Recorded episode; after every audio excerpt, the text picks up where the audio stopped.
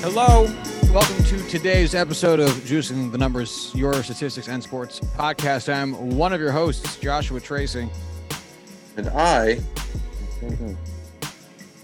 And welcome to the show today. Um, as we were recording this, it is November second, about six thirty p.m. here on the East Coast. Game four of the Astros. I'm rounding. Conversational, you know, conversations, things people have between each other. Frankly, I avoid those if possible.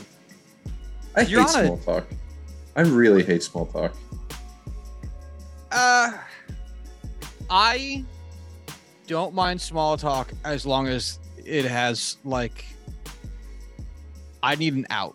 I don't want to just continue to stand there awkwardly while we both don't know each other and can't think. Like if some, if I was at a work engagement and someone was like, "Yeah, oh, hey, yeah, you know, you had a good weekend?" I'd be like, "Yeah, had a good weekend. How was your weekend? Good. Anything interesting? No." Like I, but I don't want that to like be my day. I want to be eventually like five minutes into that and be like, "All right, well, hey, great catching up with you. I'll, I'll see you. I'll see you around." Like that's that's where I'm at. I don't want you to judge me for this. I know people listening will.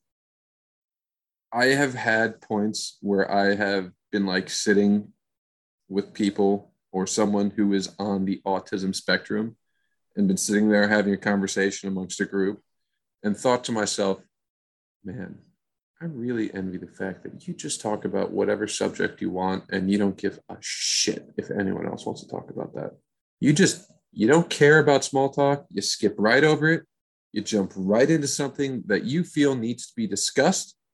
And we're having that discussion. And I've just been like, that's the dream. I'm vaguely envious of the brand of autism that is just like the people who say, I don't care what you have to say. Please stop talking to me. Oh, my God.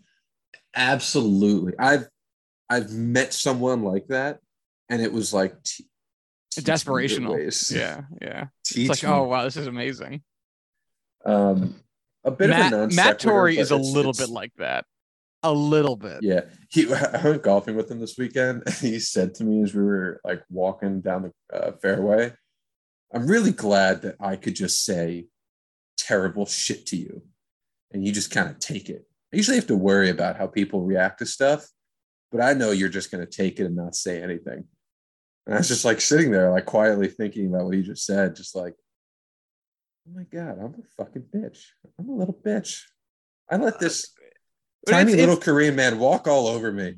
It's funny because he picks and chooses. Like we were um, we were hanging out on Zoom once during the height of the pandemic with uh, our buddy Skylar and his roommate at the time and his roommate at the time's girlfriend at the time. And she was wildly annoying, someone that uh is no longer in the picture for that exact reason. And we were trying to play this like group game over Zoom, and this chick just wouldn't stop, man. Just loud yelling, like drunk at six p.m. Like, would I know her? I don't think so. Okay. And Cal and I were whispering to each other like, this chick sucks, and you could see it in everybody's eyes. But then Matt just over Zoom at full volume was like, hey, uh I don't like you. You're really annoying. And this girl was like, what? What are you talking about? He goes, yeah, no, you got to stop. You got to stop talking. I'm not enjoying this. And I was just like, this is amazing. I love Matt so much. Oh, he's the fucking best, man. Anyway. Um, this is a bit of a tangent on top of the tangent that we just went yeah, on. Here. Yeah. I was watching a bunch of, like, a compilation of, uh, not Always Sunny, fucking Larry David, just Curb Your Enthusiasm. And we talked about this before, where I adore Seinfeld. I think it is absolute perfection.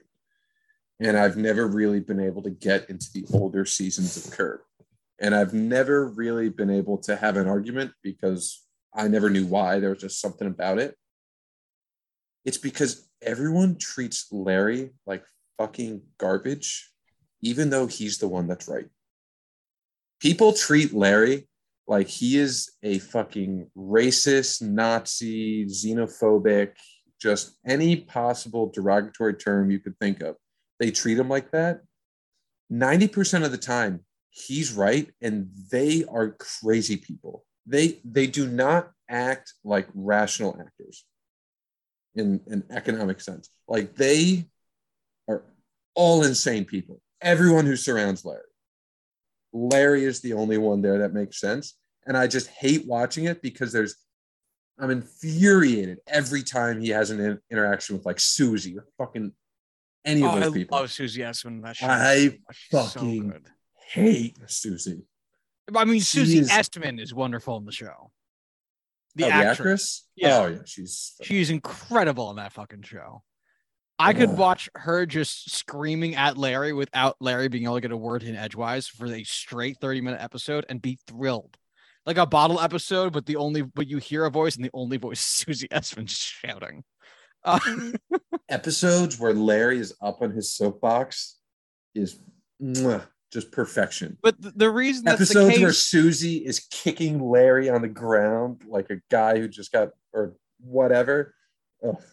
Wearing the tattered rags of ninety different outfits at once, mind you.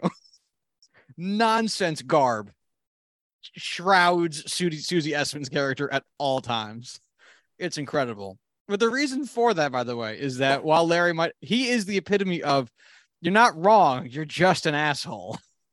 Which is to say, he There's is so not incorrect. People are way bigger assholes. Oh, sure. But there's, it's like the episode with, um, he was trying to get like a golf lesson. And that's actually in one of the later seasons. I can't think of anything from the early seasons off the top of my head. But like, woman was trying to took a golf lesson from him that he wanted to get, but she got priority because her husband died.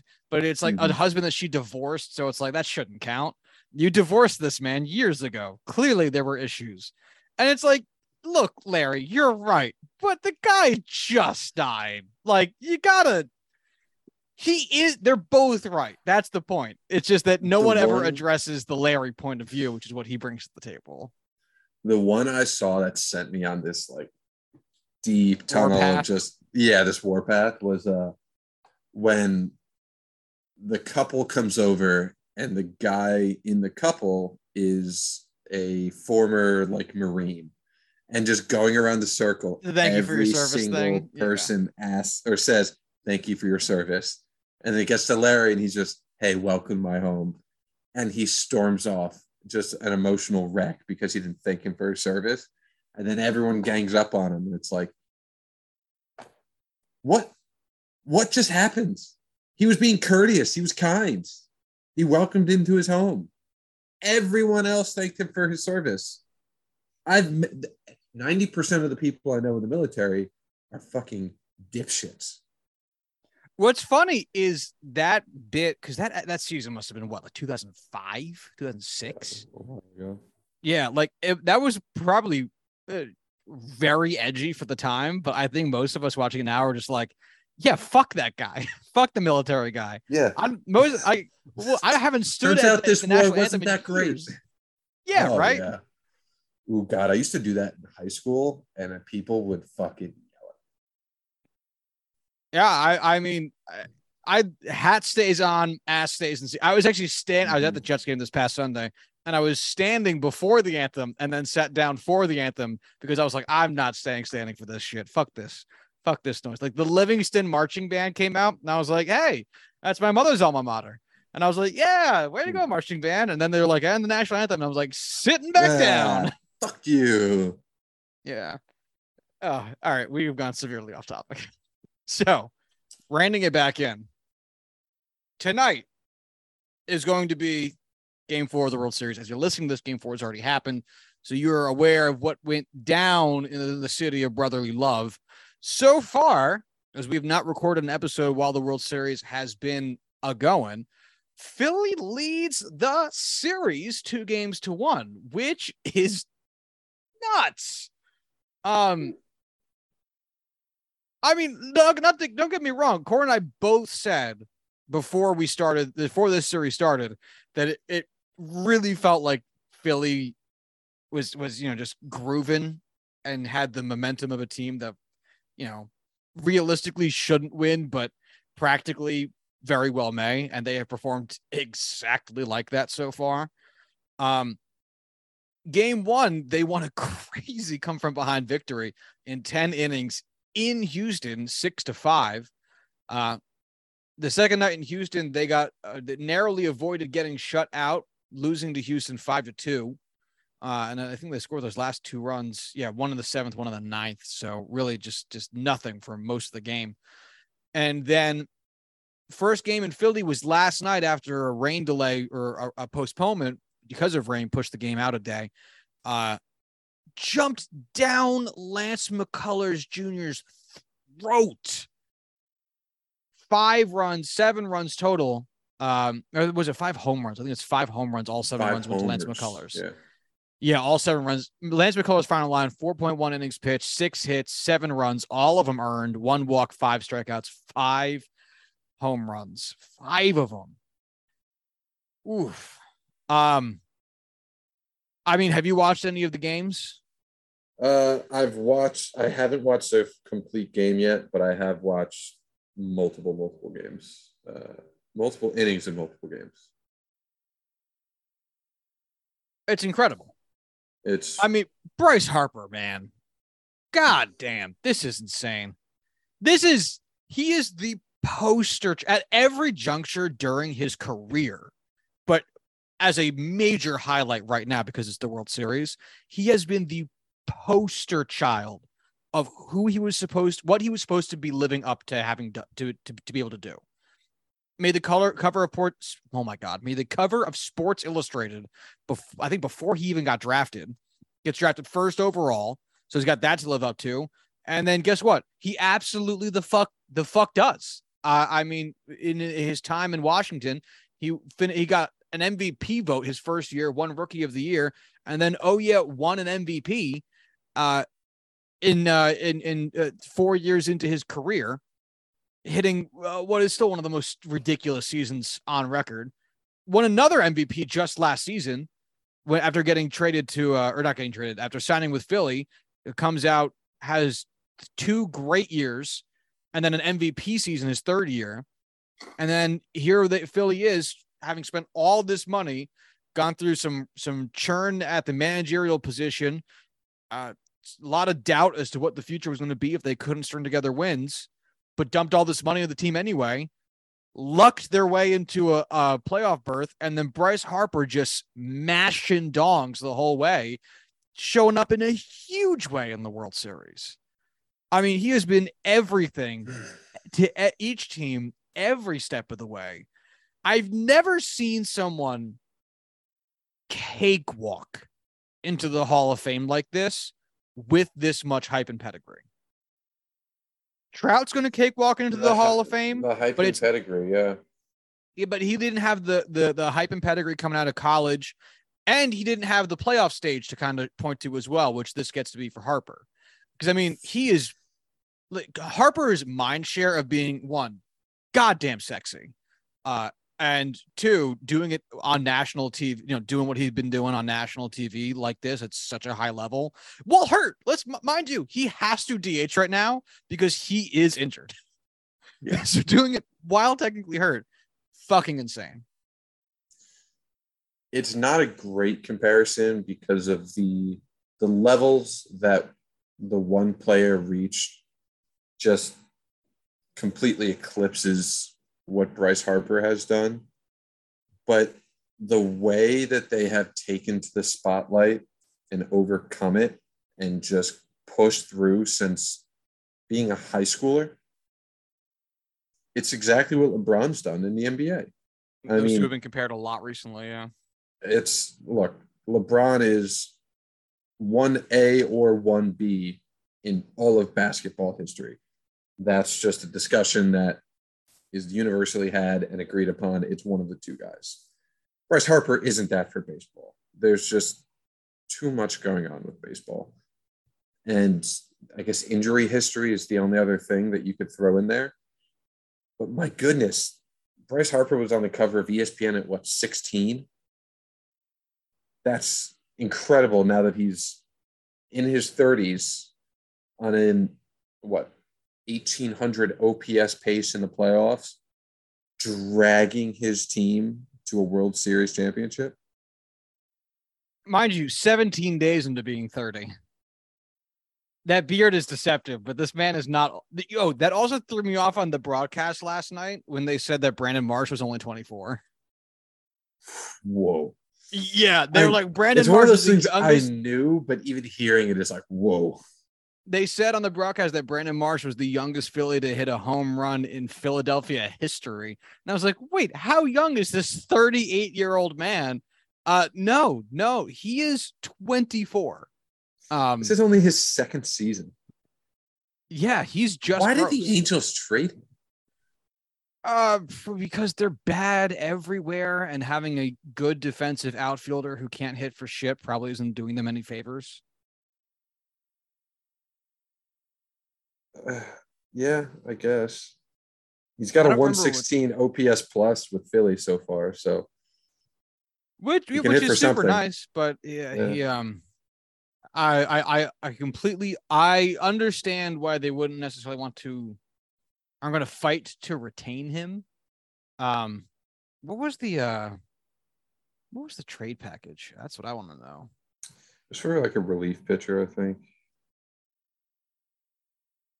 I'm seeing the first headline I, I see says that the Phillies overpaid. So there you go. Boom.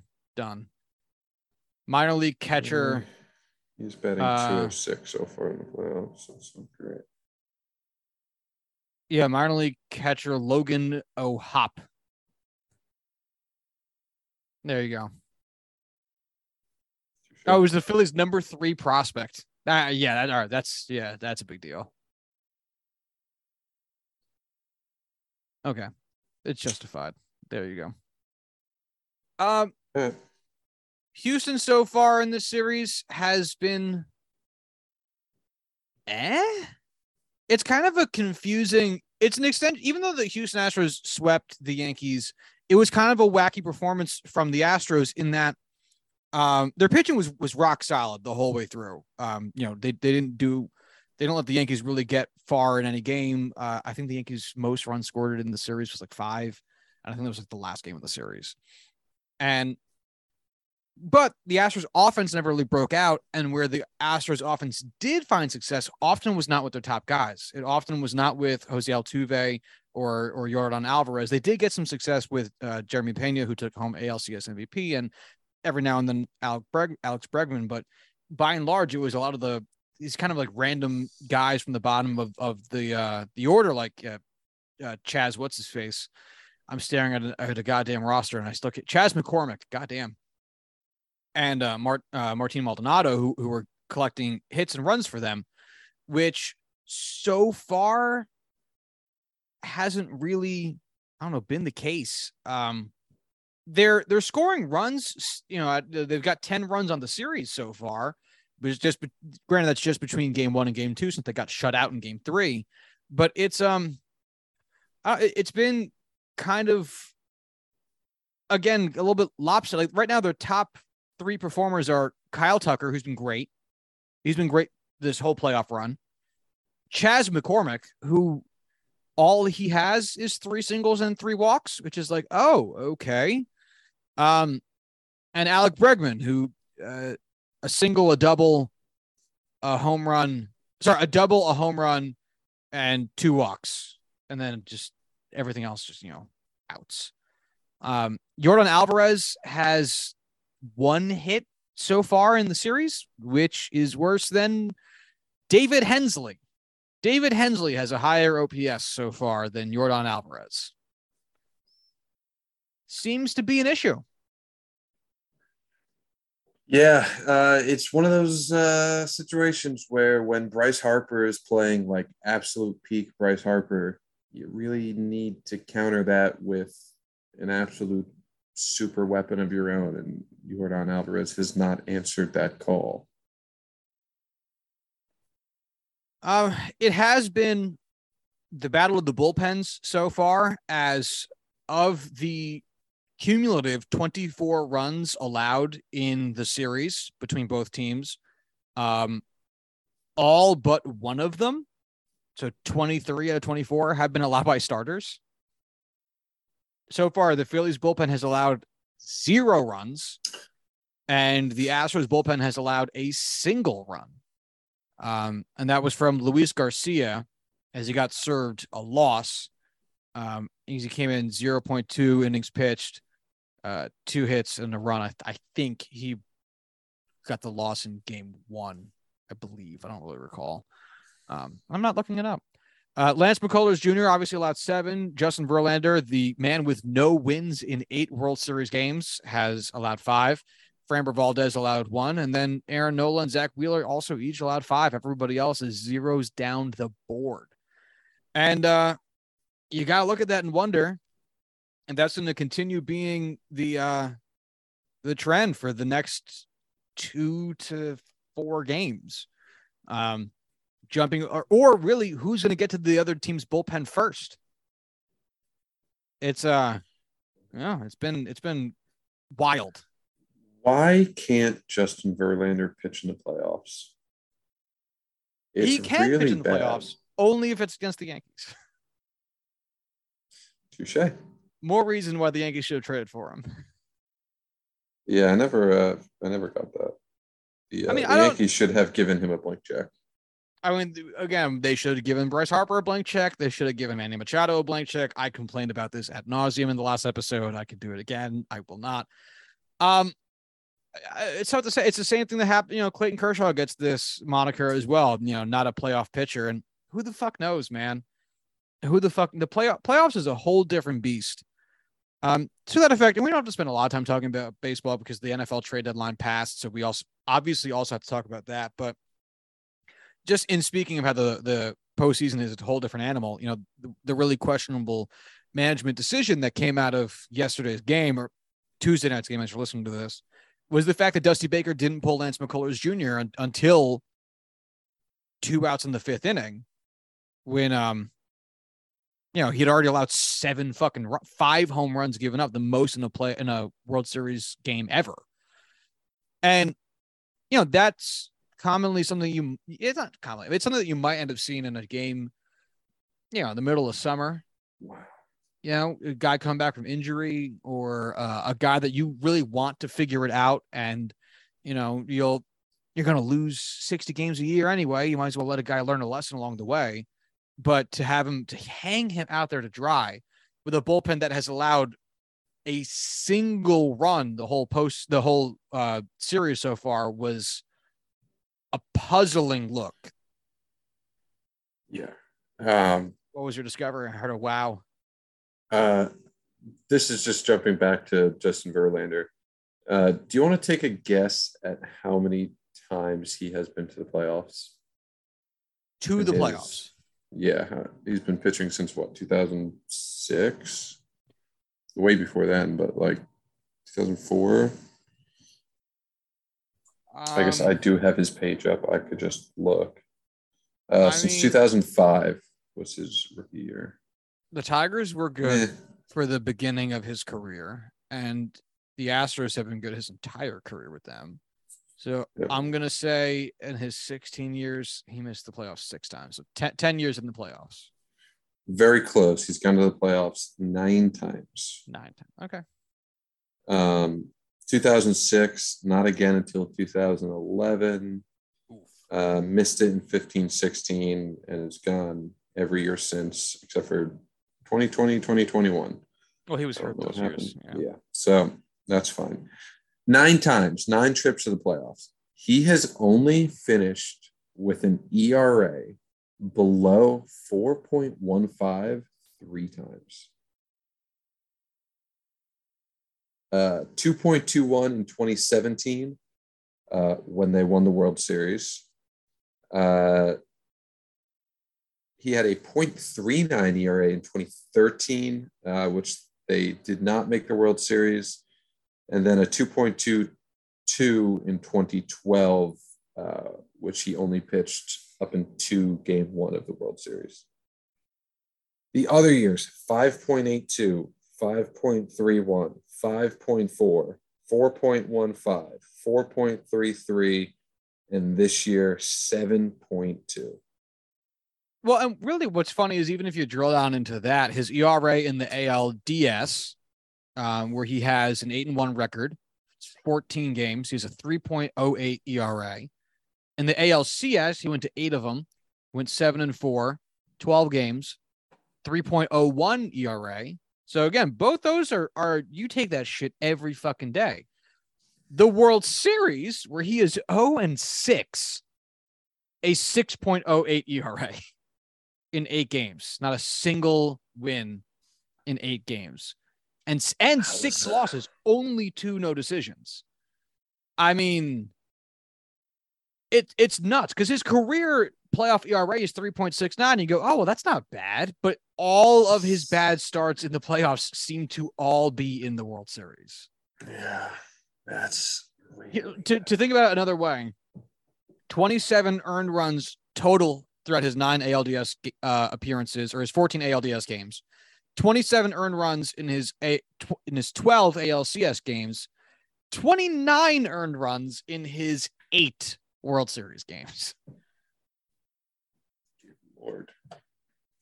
Oh, also, um, uh, just another one, because this is just fucking wild. He also, in addition to having matching earned runs allowed for the A L D S and the A L C S, he also has matching strikeout totals, ninety. ninety in the A L D S in his fourteen games and ninety in the A L C S in his twelve games. The World Series, forty-four. Jesus. I mean, it's inexplicable how he just can't do it. Um, I was going to try and come up with something witty and um, useless. So, yeah, well, fuck you. Fuck you. Um, thanks. Thanks, Dad. Yeah, you're welcome. Do you think that this series goes back to Houston? Or do you think that Philly wins the next two games in Philadelphia and wins a World Series at home? Oh, God, I'd have to pull up the pitching, expected pitchers. Um, let me hear your thoughts while I look at it. Which somehow... up. Is the most relevant stat since, again, this seems to be the um the battle of starting pitchers. I have no idea. This series so far has been chaos. Uh, it felt like a game one was a huge momentum shift or just uh, oscillation between the two sides. Game two was Houston all the way start to finish. Game three was Philly all the way start to finish. Um, That being said, you know, Philly gets to come right back the next night in Philly after just, I mean, pounding up the butt of the Astros. You got to be feeling good, right? Even though yes. Aaron Nola had a kind of a, a, a, a shitty outing last time out, he's still like, you know, that guy on your team, the, the part one of your one, two punch with him and Wheeler. Christian Javier has been fantastic. Um, so it, it's, it's tough to under, you know, get a feel for it, but Phillies have gotten to every starter that the, ha- the Astros have thrown at him pretty much, except for Fromber. So I, I don't know. I, I, I Philly and Philly and five. Why not? That I can be, be wrong. Fucking incredible. Um, I think Nola versus Javier is going to end up being a toss-up. I have a lot more faith in Christian Javier than I do Aaron Nola right now. He's been oh, sure. hit around his last three starts. That's tough. Christian Javier has been electric the entirety of the season and the entirety of his career in the postseason. But the Phillies' offense is cooking right now. Just large and, guys who can hit dongs. And it's in Philly, so ah man, I, I I can't imagine ever playing in a playoff game in Philadelphia if you're not playing for the Philadelphia team. That must be arguably terrifying. Uh, and then Thursday's matchup is Justin Verlander versus Noah Syndergaard. I was about to ask you about this because I genuinely, you look at that and you go, oh man, Syndergaard's going to get his ass handed to him. But then everything we just said about Justin Verlander mm. makes you go like, wow, who? Also, if I told you at the start of the season that Noah Syndergaard is pitching in a World Series game, at the start of the season, Noah Syndergaard was with the Angels. Would you assume that the Angels made it to the World Series and are finally good? Or would you assume that he got traded to the team that made it to the World Series? Because I think I would have I would have said, oh, the Angels must have finally gotten good. Yeah. And like get a hot like it wouldn't have been weird. I mean, it would have been less weird than than the fact the Phillies are Noah Syndergaard and like Mike Trout. I know, but like I'm trying to think of like a third pitcher that would like be oh, oh. devastating rotation through that the playoff push to get to the World Series. Garrett Whitlock. No, uh, he's with the Red Sox. Doesn't matter. But yeah, like oh my God, that could be a devastating one, two, three punch, or regardless, one, two punch. Wow, like oh my God, if Andrew Heaney finally clicked or Dylan Bundy figured out what he had for like three months. I don't there. think either of those guys are still on their Angels. I think Andrew. They're Heaney's not. Dodgers. But like, oh, I see what you mean. Yeah. Like if if they were still there, like oh, they figured it out. They could have made that push. Knowing everything, yeah, of course it's because he got traded to the team that went to the World Series and not playing for the Angels. Angels suck. I said that very weird, but hindsight. I'm I'm, I'm also trying to think like who would you have picked to be in the World Series between these two strange teams, the Angels or the Phillies? I think I would have picked the Angels. Because you can you can sit there and say, you know, who's the barriers to entry for the A L?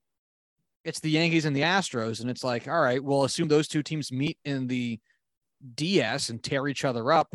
You know, Angels get into the A L C S and hit a weird hot streak. Whereas for the um, Phillies side of things, you know, they had to make it past.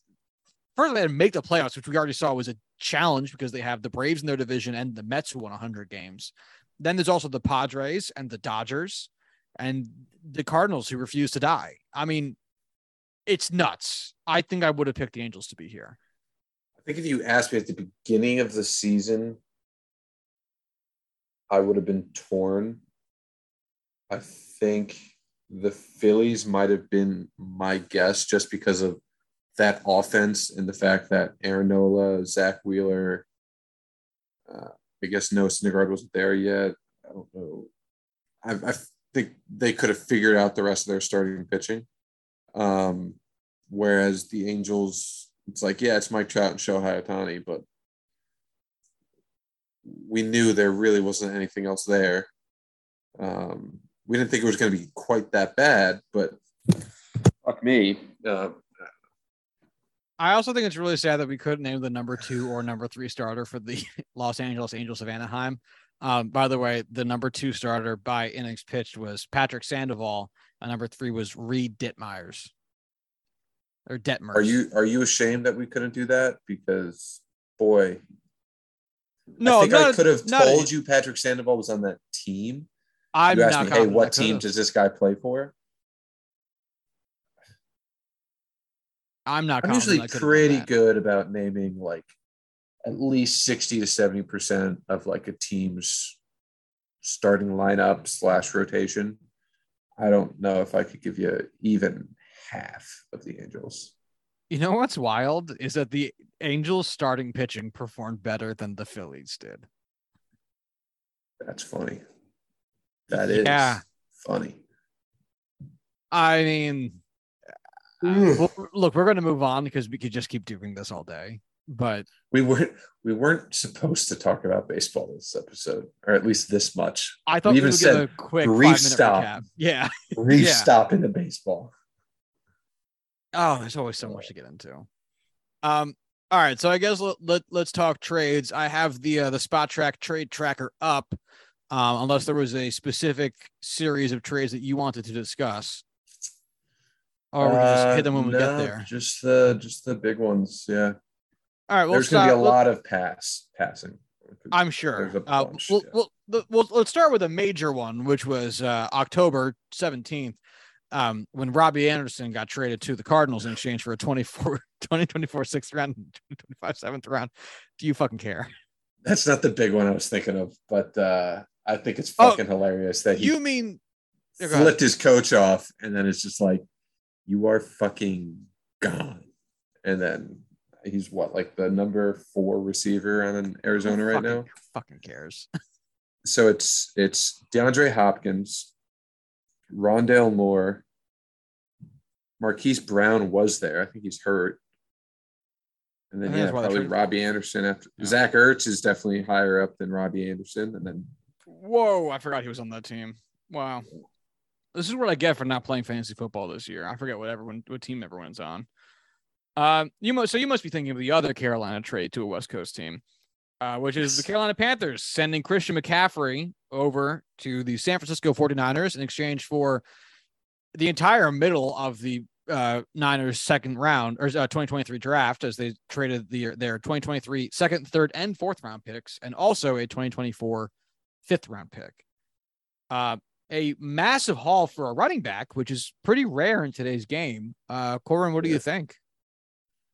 Um, on one hand, I love the idea of Christian McCaffrey in San Francisco. I've, the idea of having him, Deebo Samuel, it was Jeff Wilson, Kyle Juszczyk, just Brandon, I, the weapons. That the sounded like a Key and Peele sketch.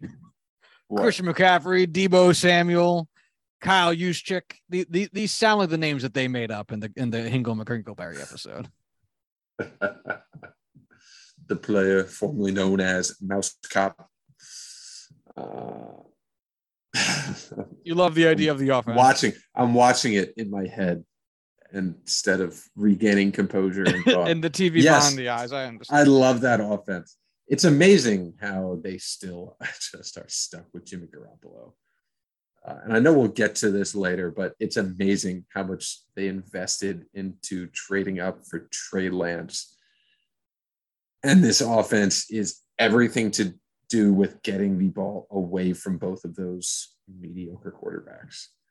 Um, I'm I'm hyped for him to to play out his contract and and be with Kyle Shanahan for a haul, because that that offense is fucking beautiful. It's probably not going to be the best in the N F L. It's certainly not going to be the best in the N F L, but it's going to be the prettiest. The thing that I can't quite lay my finger on with this trade is who they are committing to by going through it. Because usually you'll see like, you see a, a, a big trade for, uh, you know, wide receiver, and you say, oh, they're committing to their quarterback, you know, like they're trying to get him weapons. Um, or you'll, you'll, you'll see a, a, a big trade for uh, a de- defensive end, and they say, oh, well, they're co- committing to, to their, their coach and, and the, the, the plan that he wants to lay out. This one's kind of tough to put your finger on uh, because you would think that unless the Niners get like really good, that we would maybe not be, I don't want to say Kyle Shanahan's going to be on the hot seat, but that we might be approaching that territory. And, you know, you could say the same for the G M, uh, John Lynch, since David, Lynch. Da- da- David, John David Lynch, um, since, you know, like he made a big, like Corin just said, he, he invested a lot into to trade to get Trey Lance, and Manson. I mean, I know he he's hurt right now, right?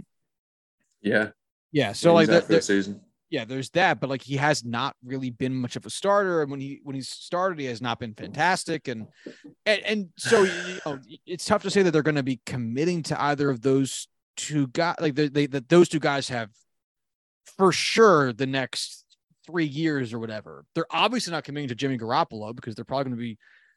I'd imagine they would trade him as soon as they fucking could if they got a fair offer for him. Like, I don't know who this trade is supposed to be like, yeah, that guy. You know what I mean? I think it is being able to purchase an elite player at a discounted rate that is heavily, um, what's the term for it? Uh, is like, the perfect puzzle piece for the system that you're trying to run. And it's making up for the fact that their quarterback isn't going to be able to win them games. Um, as far as them being on the hot seat, I would have to assume that the forty-niners ownership group understands that, hey, fucking evaluating quarterbacks is really fucking hard. You, we thought we had an absolute winner, and we paid what we had to pay in order to get our guy. It didn't work out. for X number of reasons, it's not the coach and the G M's fault for a player not being who they expected them to be in a vacuum. Look, John Lynch and Kyle Shanahan are two of the best at what they do in all of the N F L. I think it would be ass backwards to fire them because of Trey Lance. Oh, for sure. I think I think you're very likely right. It's just uh, it's a it's a big it's a big investment for that we don't typically see for um, G M coaching duos that are so far into their tenure and haven't. I mean, they've been to a Super Bowl and, you know, lost to the Chiefs, but that was what, three years ago? What was it, four years ago? Three years ago makes sense. Four years ago seems way too long.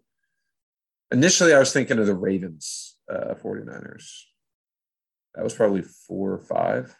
Ravens, 49ers? Dude, that was twenty twelve. That was ten years ago. Are you fucking serious? That was twenty twelve.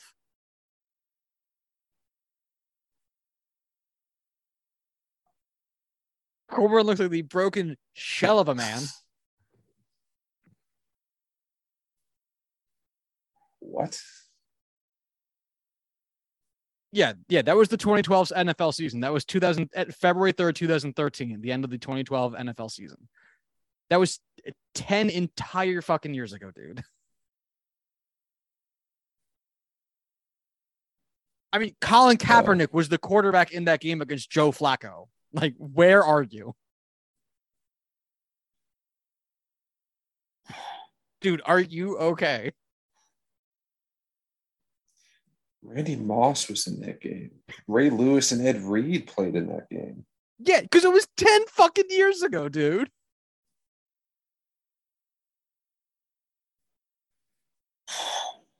My guy, you were in high school.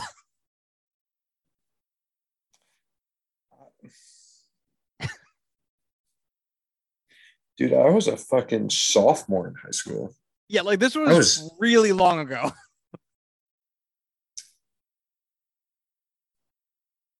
Okay. What's the next trade, Josh? Just real quick. No, guys, got a lot, spent a lot of time on it. How do you like this for the Panther side of things? Uh, it's one of those, boy, it makes your team worse, but you kind of have to do it because what are you going to do with Christian McCaffrey? Yeah, obviously you're losing one of the best players in the N F L, but like that's kind of the point of trading away good players to get good hauls. So it's not um, even like worth arguing like the minutia of like, oh, did the 49ers get a steal or or did they sell low on McCaffrey? It's like, yeah, they did because they knew they had to sell them. Like it's not even honestly, worth it because you're getting something rather than nothing. I don't even think it's selling low. If you think about how long th- this potential rebuild might take for the Panthers, because even if it's two, three years, I mean, the shelf life for a running back, uh, McCaffrey might not be able to contribute in the way that he can right now in two to three years. We have no fucking clue. Maybe, uh, he's been great, so you'd like to say that absolutely he could, but the shelf life for running backs is so short that honestly, because he is a running back, you have the entire middle of a draft that you didn't have. You can draft more. So, all right, let's move on to the next one. Uh, the Jets traded to acquire James Robinson, running back from the Jacksonville Jaguars, in exchange for a twenty twenty-three sixth round pick that can become a fifth round pick if James Robinson collects five hundred, sorry, six hundred rushing yards. Uh, Corwin, thoughts on this pick or uh, trade? I love the player James Robinson. And honestly, I don't hate this from either side. Um, the Jaguars have Travis Etienne, who is a draft pick of, I think it was, he was a, still an Urban Meyer draft pick. He had to have been because it was the, the Trevor Lawrence year. Um, That being said, you know, the Jets, they lost Breece Hall. They were able to replace him, but they now have, you know, going into next year when you would actually expect him to be able to compete for a playoff spot, uh, three guys at running back. I, I don't know. Maybe that's me being too just down on the brand name of the New York Jets, that you don't expect them to push for a playoff spot this year, or do you? I don't, I know they're playing well. I don't know the actual status of the team. I would, I wouldn't think that they're trying to actually, well, I'm, okay. you know, I'm sure the coaching staff would say that they're trying, but I don't think anyone in the organization expects a no playoff mandate for this year. I think it's probably the best. They're, they're trying in the sense of they're paid to do it, so they're going to do it. Right. Yeah. In the way that every team is trying to win football games. Yeah. Yeah, exactly. But I don't think there's a mandate saying make the, this, this team's amazing. If you don't make the playoffs, it's your fault, coach, you know? Yeah. Uh, yeah, I like this too. Um, yeah, Breece Hall going down is obviously devastating for the Jets' offense and that, and my soul. Um, but yeah, I mean, like, like you said, the, the Jaguars have an excess, have a surplus of value at the running back position, and the Jets had a need. So uh, they didn't give away a lot. Clearly, they're not expecting James Robinson to be like an every down back, because otherwise that six hundred rushing yards would be met incredibly easily. You know, they're probably just going to bump everybody else up on the depth chart, which would make sense. Michael Carter is a, a good running back, and Ty Johnson. Ooh, fucking hell. Hold on. He's still on the team? Yes, he is. And he is the next guy on the depth chart. So yes, Ty Johnson, I guess, is also there. Um, So yeah, it's it's fine. It's not exciting. Um, the Dallas Cowboys acquiring Jonathan Hankins and a twenty twenty-four seventh round pick from Las Vegas in exchange for a twenty twenty-three sixth round pick. Any interest? No. The Chicago, uh, I was about to say Cubs, Bears sending Robert Quinn to Philadelphia in exchange for a twenty twenty-three fourth round pick. Um. I like this for both sides. Obviously, the Bears are just in desperate need to rebuild very quickly around Justin Fields. Um, they're going to have a hundred or so million dollars to play with in free agency because of a lot of moves they made in the offseason this year. They're going to have a lot of draft picks. The Eagles are the N F C favorite to go to the Super Bowl, and having a veteran pass rusher a la what the Rams did with Von Miller uh, last year when they went to the, the Super Bowl. Very helpful. Um, I like it for both sides. Man, I, I, I did not realize how long Robert Quinn has been in the N F L for, man. Dude, he played for Jeff Fisher on the Rams. I see that. He played for the Saint Louis Rams. Yeah. For For years, for five years, I completely forgot he had been in the N F L that fucking long. He got signed to like this really big contract, I want to say like three years ago. And when we talked about it, I was like, Robert Quinn is going to retire in like two years. Why the fuck would you sign him to such a massive money deal? And it's because I don't know what the hell I'm talking about, and he's going to play forever. Yeah, because in twenty twenty-one, at the age of thirty-one, his tenth year in the N F L, he had eighteen and a half sacks, second most in his career. Robert Quinn has one hundred two career sacks. Robert Quinn is one of the few people in the N F L where I have known him for the entirety of my time watching football. I couldn't pick him out of a lineup. I truthfully have not a single ounce of understanding of what that man looks like. I've seen every episode of Hard Knocks that he was in, and I feel the same. So that, that we've talked about this so often. That is the detriment of football, is that because of the helmets, I don't know what anybody fucking looks like. I don't know what anybody looks like. Two like, things. One, DeBerkishaw Ferguson, I was at his Ring of Honor induction this this past Sunday because it was at the Jets game I went to. And when he stepped up, when they were showing people on screen, I had a hard time remembering which guy was DeBerkishaw Ferguson, because I'm like, I-, I watched this man's entire career with the Jets. I cannot remember what the fuck he looks like. Um, I just Googled him. One, I don't know who this man is. Uh, two, if you saw him walking down the street of Philadelphia a day after being traded, you would think, wow, that is the largest homeless man I've ever seen in my life. Robert Quinn? Yeah. Yeah. That's fine. Just, he needs to invest some of the one hundred million dollars he's made in his career on a fucking barber. Because, patchy. Uh, This everywhere. next one's this next this next trade is is very interesting. Um, a lot of takes about it on uh, New York Sports Talk Radio. So, Kadarius Toney gets shipped over to Kansas City from the New York Giants in exchange for Kansas City's twenty twenty-three third round pick and uh, the compensatory pick and the yes. uh, their twenty twenty-three sixth round pick. Um, I, around these parts, New York Sports Talk Radio has dubbed this a complete fleecing.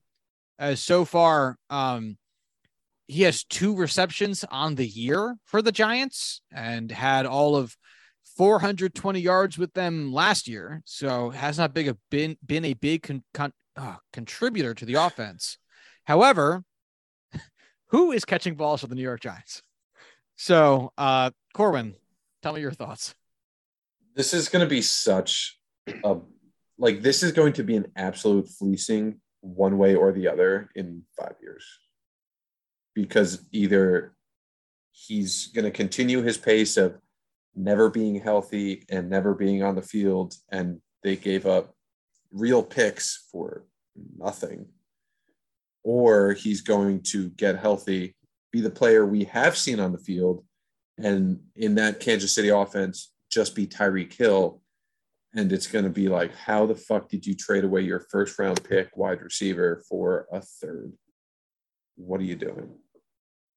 That being said, he has been in the doghouse uh, for the Giants. He has been hurt all season and hasn't seen the field. Man, it's at this point, without having any insight on the future and understanding what he's done in his past in the N F L, you know, on the field, it seems just like, a, all right, they, they got some value back for him, and, and he was not a part of their future plans. That's fine. Just wipe your hands clean. You have a new team, new organization, new culture. Start fresh. Uh, what if I told you that nobody on the Giants has more than two hundred receiving yards on the season? I believe you. Oh, sorry. Darius I mean, Slayton does. He has two hundred thirty-two. No one else eclipses two hundred. Oh, yards. Okay. So you have Darius Slayton, Wandale Robinson. Number two, Richie by James, the way, is Richie James, and, yes. And Kenny Galladay, the husk of Kenny Galladay. No, Kenny Galladay um, has two receptions for twenty-two yards. Number three, actually, no, you said, would be uh, Sterling Shepard. Oh, Jesus, he's still alive. He's still um, alive, thirteen receptions for one hundred fifty-four yards and one touchdown. Oh, my God, bless you, Saquon Barkley. Yeah, so um, far, just again, to, just to really hammer this home, uh, the Giants, six receiving touchdowns all season so far, uh, and ten rushing touchdowns. I have the absolute faith in Brian Daboll to to make something of this New York Giants team, because they're six and one with those players. Um, but my goodness, like, they need to make some moves in the offseason. This feels like the Giants team that everyone accuses, like, the twenty eleven Giants of being. Yeah. Like, this is like, wow, guys, how, how is this happening with this grouping of names? This is a team where behind Saquon Barkley, I imagine every single person has to show I D to get into the stadium. And be questioned their intent at the door.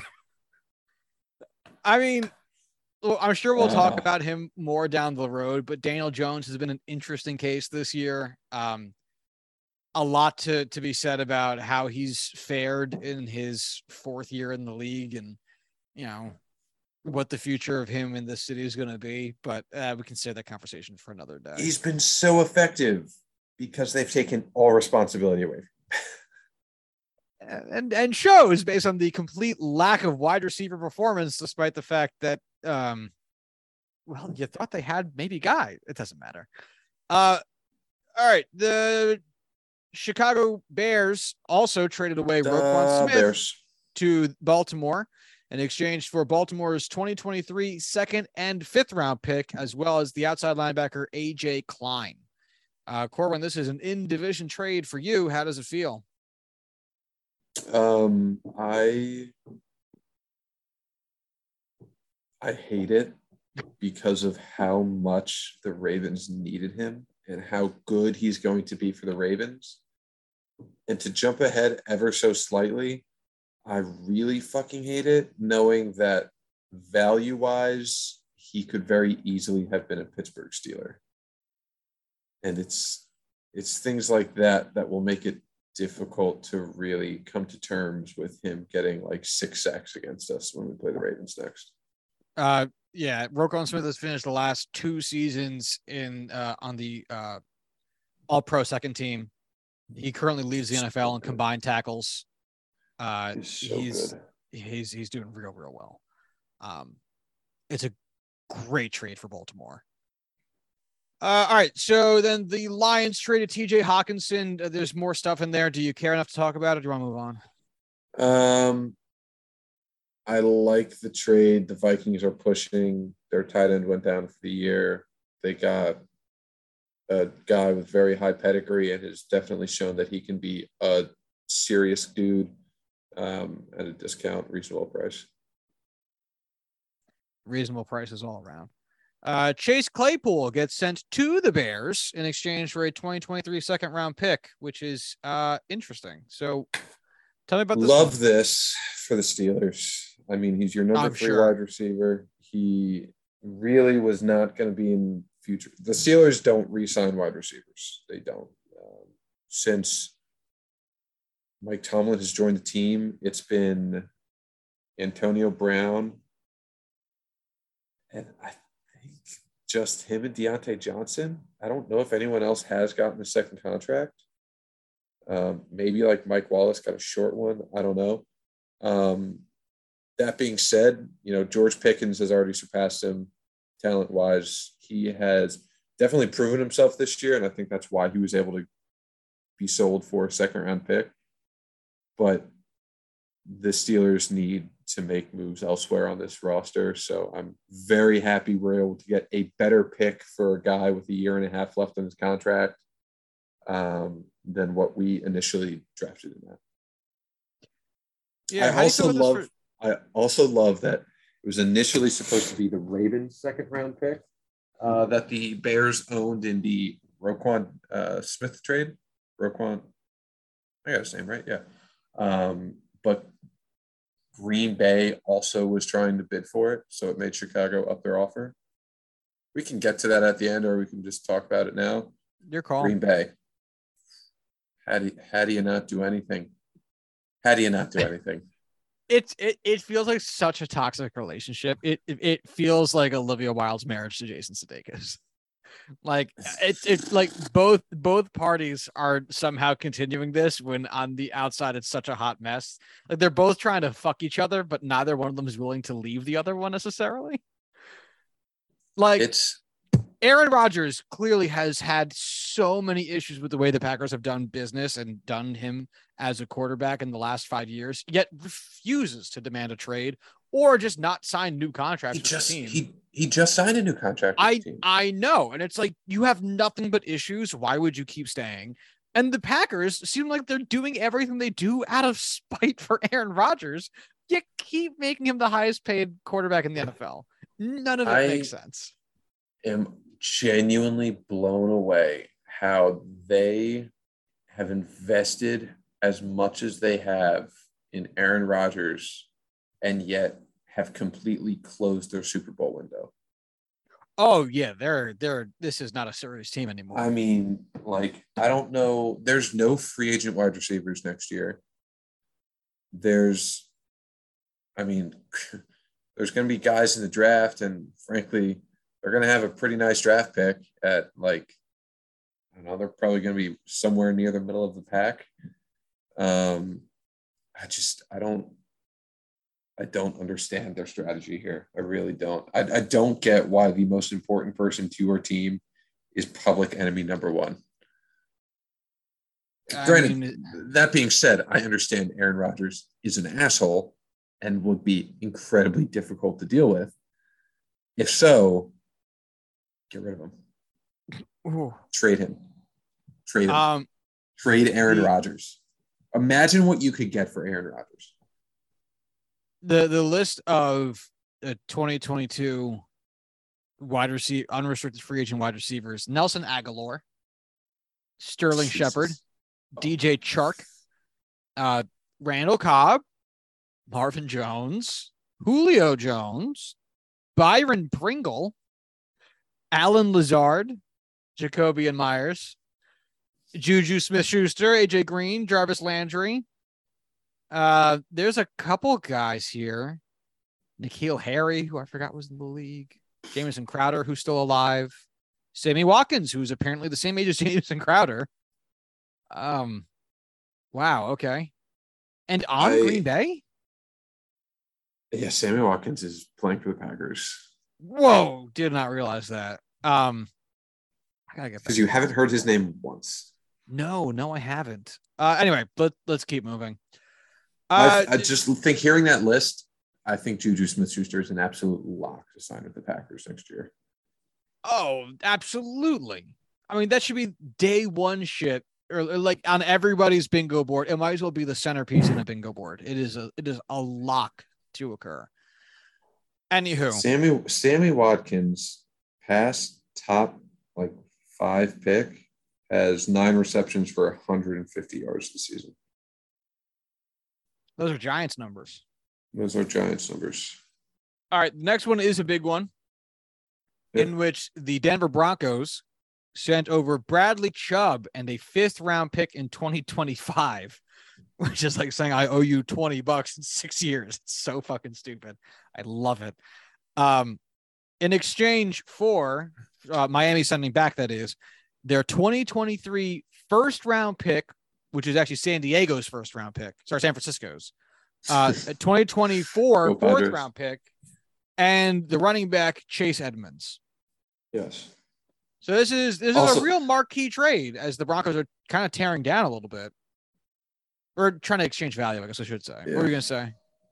Um, th- we'll get to it. I don't know why I felt like we needed to jump it in here, but they also traded for another running back later on, which I think is fantastic. We won't try to make um, sense of what, it, all that what a being, Denver Broncos All that does. being said, uh, love this for Miami, who's shown that the offense is real and they are Super Bowl contenders, um, and they're getting a absolute premier pass rusher. Um, not necessarily like the top S tier guys, but definitely an A tier player. Um, All told, uh, we brought up earlier the trade that they had with um, San Francisco for Trey Lance has resulted in part, with a couple other small pieces added on, uh, Tyreek Hill, Jalen Waddle, and now Bradley Chubb, which is just an insane wealth of talent. Unreal. I mean, Miami has had a treasure trove of picks for the past couple of years, and they've just been kind of wheeling and dealing, trying to get the most value out of it. They they have shocked me with how well they use those picks, both in trades and in drafting to, to get serious guys. Uh, I'm a huge fan. And actually, it all goes back to that uh, Laramie Tunsil I, I knew, weed yep. video. Yeah, smoking out of that gas mask to drop them really down. The start of their dynasty, essentially first overall to like thirteenth, I think. Or, yeah, like the low teens, mid teens. Uh, right now the Miami Mar- Miami Marlins. Oh my God, Josh, it's not baseball. The Miami Dolphins currently are sitting pretty uh, on the offensive side of the ball. Thirteen, sorry, third. Jesus fucking Christ, third in in uh, yards. Uh, in the N F L for offense. The points for is a little bit more sparse. They're twelfth. So they're, but the point being, they're moving down the field very, very effectively and efficiently. The problem is it's not translating on the defensive side of the ball. They've allowed the sixth most yards in the N F L on defense and have allowed the eighth most points. So this definitely a move to help keep, you know, keep the offense on the field, which is what they're doing well, and to get the defense off the field where they are struggling, or, or also uh, what every fucking team on the goddamn planet's trying to do. So yeah, oh, there's also that. Um, I hate it. Just F Y I. makes makes me makes me sad. Uh, not a fan. Uh, Atlanta sends uh, Calvin Ridley over to Jacksonville in exchange for a twenty twenty-three fifth round, twenty twenty-four fourth round. Uh, this was kind of a surprise trade because Calvin Ridley has not played all year um, because of a can you, sports betting suspension. Sorry, can you please look up the full conditions for that draft pick? Uh, conditional based on making the team, playing time, and if they give him an extension. If it's a fifth round pick now. If he gets reinstated. Get, if he yeah. gets reinstated. And then makes the team next year. And if they re-sign him to a contract, it can go all the way from a fifth round pick to a second round pick. Fourth round pick to a second. So, so all right. So here's how it goes. It's a fifth round pick in twenty twenty-three, this upcoming draft. If he gets reinstated, then next year's draft, the twenty twenty-four draft, it's a fourth round pick. If he makes the team, then there's conditions on playing time that bumps up to a third. Then if he gets re-signed to an extension, then it becomes a second. So there's those two different picks at play. One is a fifth, one is got it. a fourth to, up to a second. Got it. Which uh, absolutely love that. It's hilarious. That, I love those details for a contract. I love the Jaguars going out and getting their guy a premier wide receiver.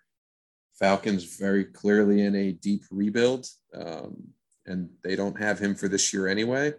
Um, but I, I really, really, really love this for the Jaguars. Really, really, really love this. One of, if not the best trade uh, at the deadline so far.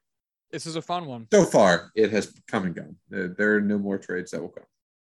Uh, Jeff Wilson got traded to Miami. He's a running back in exchange for the twenty twenty-three fifth round pick going over to San Francisco. Thoughts? Um, I love that as part of this trade. So, San Francisco trades for a running back. They trade away a player and get one back.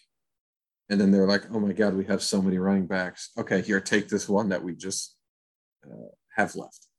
Um, I will say they did come out and say, yeah, like Jeff Wilson has been with this team for a long, long time through bad years and good years. We love him. We absolutely adore him. We wanted to send him off to a place where we knew he would be taken care of. Um, and, you know, obviously we have a great relationship with Mike McDaniel. We knew he loves him and will take care of him. So we wanted to send him there. It's like, ah, I love that. I love when teams take care of their players. I love how teams feel the need to, like, issue a media statement, which essentially is just, it might as well just be a, a picture of them giving that player a little kiss on the forehead as, as they send him out the door. It's like, look, we get, we get it. it. It's very, very nice how you were thoughtful in trading away this player who was loyal to your team, reminding us all of the expendable nature of our labor. But, I mean, unless you're going to start sending out the video of you jacking him off, like, let's just stop this. Uh, all right. Jake Martin, Jake Martin got traded to Denver, uh, as well as a twenty twenty-four fifth round pick from the New York Jets, who take home a twenty twenty-four fourth round pick. Corbin, I didn't know who this person was, so I'll let the resident Jets fan uh, weigh in with anything. Oh, Corbin, I have nothing to say because I also don't know who this guy was. Touche. Uh, I, I swear to. To to God, I just tried to look for Jake Martin on Pro Football Reference. He doesn't have a page. So I don't even know how to give an opinion on a guy that somehow doesn't have a page on Pro Football Reference. Which I doesn't feel possible. So, I mean, he played in college. I know it's not pro, but, like, you'd think it would be there. He's not on the Jets depth chart on Pro Football. Like, he doesn't exist. They so so this is a great trade. They got a fourth round pick for a ghost. They got a fourth round pick for Which a name. Huge. They the the, the the the Broncos came to the Jets and were like, "You guys got any outside linebackers we could trade for?" And the Jets made up a name and were like, "We'll give you this guy." And the Broncos said, "Right, sold." Yeah. Some a, an intern named Jake Martin is going to show up at the Denver Broncos facility and, you know, khakis weighing one hundred twenty-five pounds and, and a polo and be like, I'm ready for practice, coach. It was straight out of Moneyball. Jets G M was on the phone and just like snapping his fingers, pointing at an intern to just write a name down on a piece of paper. And he's like, Martin, Martin, Martin, you're getting Martin. Oh, we got a guy in accounting, Jay Martin. The intern, hey, the intern was confused and just wrote his own name down. We got a guy in accounting. Uh, uh, what's his name? Jake Martin. Can he play outside linebacker? We can teach him. All right, send him over. You got it. Send it over. Call it. Hell yeah. All right. The Indianapolis Colts acquired Zach, running back Zach Moss, as well as a twenty twenty-three sixth round pick from the Buffalo Bills in exchange for Nyheim Hines, running back. Uh, thoughts? Uh, they got rid of a, a good running back and got back a bad running back and a sixth round pick. I don't necessarily know if I am for this trade. I don't, I don't think that nets out valuable enough. I don't think that's enough. It's a real head scratcher. Um, I can't explain it because even like if the conditional pick gets up to a fifth, which it can, I don't know what the stipulations are, but it says that it can. Still doesn't feel like it's worth it, really. No. So I, no I really like Nyheim Hines. I think he's a great, um, not rotational, but uh, complimentary piece, especially with Jonathan Taylor. I, I don't think Zach Moss is much of it. In fantasy, uh, I think it was last year, I traded away Cordarrelle Patterson for Zach Moss when uh, it looked like Singletary was on his way out in Buffalo. Uh, I regret that trade so fucking immensely. Uh, I saw it earlier today when I was looking through uh, some past activity, and it just made me sad. Uh, the Atlanta Falcons acquire cornerback Rashad Fenton from the Kansas City Chiefs in exchange for a twenty twenty-three seventh round pick. Um, I like this. I, I think Fenton is a guy who might not be a top-end starter, but a guy who could start. And this was a salary dump move for uh, the Chiefs. So I think both got what they wanted out of it. Uh, yeah, the Falcons turned right around and traded away another twenty twenty-three seventh-round pick in order to exchange uh, – sorry, acquired – a twenty twenty-three seventh round pick to replace that one from Buffalo in exchange for strong safety, Dean Marlowe. I don't know who that person is.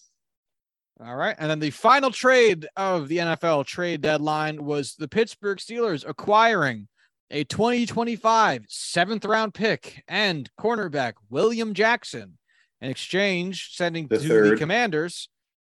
I don't have that here, so you can suck my dick. Um, okay. In exchange, getting sent to the Commanders, a twenty twenty-five sixth round pick, Corbin Heller. Why will this save the Steelers season? Um, he was the cornerback that the Steelers wanted to draft in twenty sixteen uh, instead of famed awful player Artie Burns. Um, but the the Bengals just jumped in and stole him because everyone in the world knew how badly we wanted William Jackson the third. Um, and so I'm happy to get him back. He's been really awful playing zone this year. He's a man corner who is going to come in and now play man coverage. So hopefully he improves, but he also makes a sizable chunk of money. So I'm not holding my breath. Uh, so that does it for all the trades that actually happened. Was there anything that didn't happen that you were surprised didn't go down? We obviously mentioned the fact that Green Bay did nothing and how wild that kind of was, but were you expecting any, any other movement? Um, something obviously. Um, but I mean, uh, this bust open one of my bold predictions, which was that Derek Carr finally actually does get traded.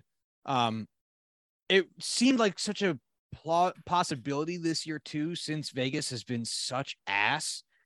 Um, they're sitting at two and five, last in their division. Um, not quite Derek Carr's fault, as he is. Um, he's at a quarterback rating of eighty-six point eight, which like not great, but not bad. Um, the interceptions hurt, but the whole team's been rotten. So, I mean, they made so many moves in the offseason to kind of give themselves something to compete in that division. And then they put up a fucking stinker and have since done nothing to make themselves any better. I don't know. It's, I've not, I've little faith in that franchise. I'm uh, I'm surprised Elijah Moore did not get traded from the Jets. There was a lot of speculation around him, uh, you know, in, in Jets fan circles, because he had expressed a lot of displeasure with the Jets because of his lack of targets in the past few weeks and demanding a trade uh, three or four weeks ago, which all obviously ultimately didn't end up materializing, which is really quite interesting. So uh, from that perspective, I'll be interested to see, you know, kind of where he goes from here. But I uh, was kind of expecting that one. But he's such a good player. I just would never expect the Jets to want to move him. I think I, he's going to get his once Zach Wilson gets his feet underneath him. I just, I really don't know why you would trade him. No. Well, that was my thinking too. I just kind of figured, like, all right, if he's really not, like, he's a good, we've seen him be really good, but yeah, if he's not getting targets, that must mean that they're not scheming Something, for him yeah. to get target. Like, yeah, like they just, maybe the Jets roster is finally so deep they have to start sending away good players. Not the case. Yeah. Um, like I was, I was at the Jets game where they got their ass handed to them by the Patriots yet again. Uh, lots of thoughts and feelings that that brought up, but uh, I think we're running a little bit long, so we'll have to save that for another time. Mm. Uh, Corwin, anything else on your end before we skedaddle? Uh, go Steelers. Go Phillies, I guess. Let's go Pennsylvania. Also rooting for you guys in the midterms. Yeah, go John Fetterman.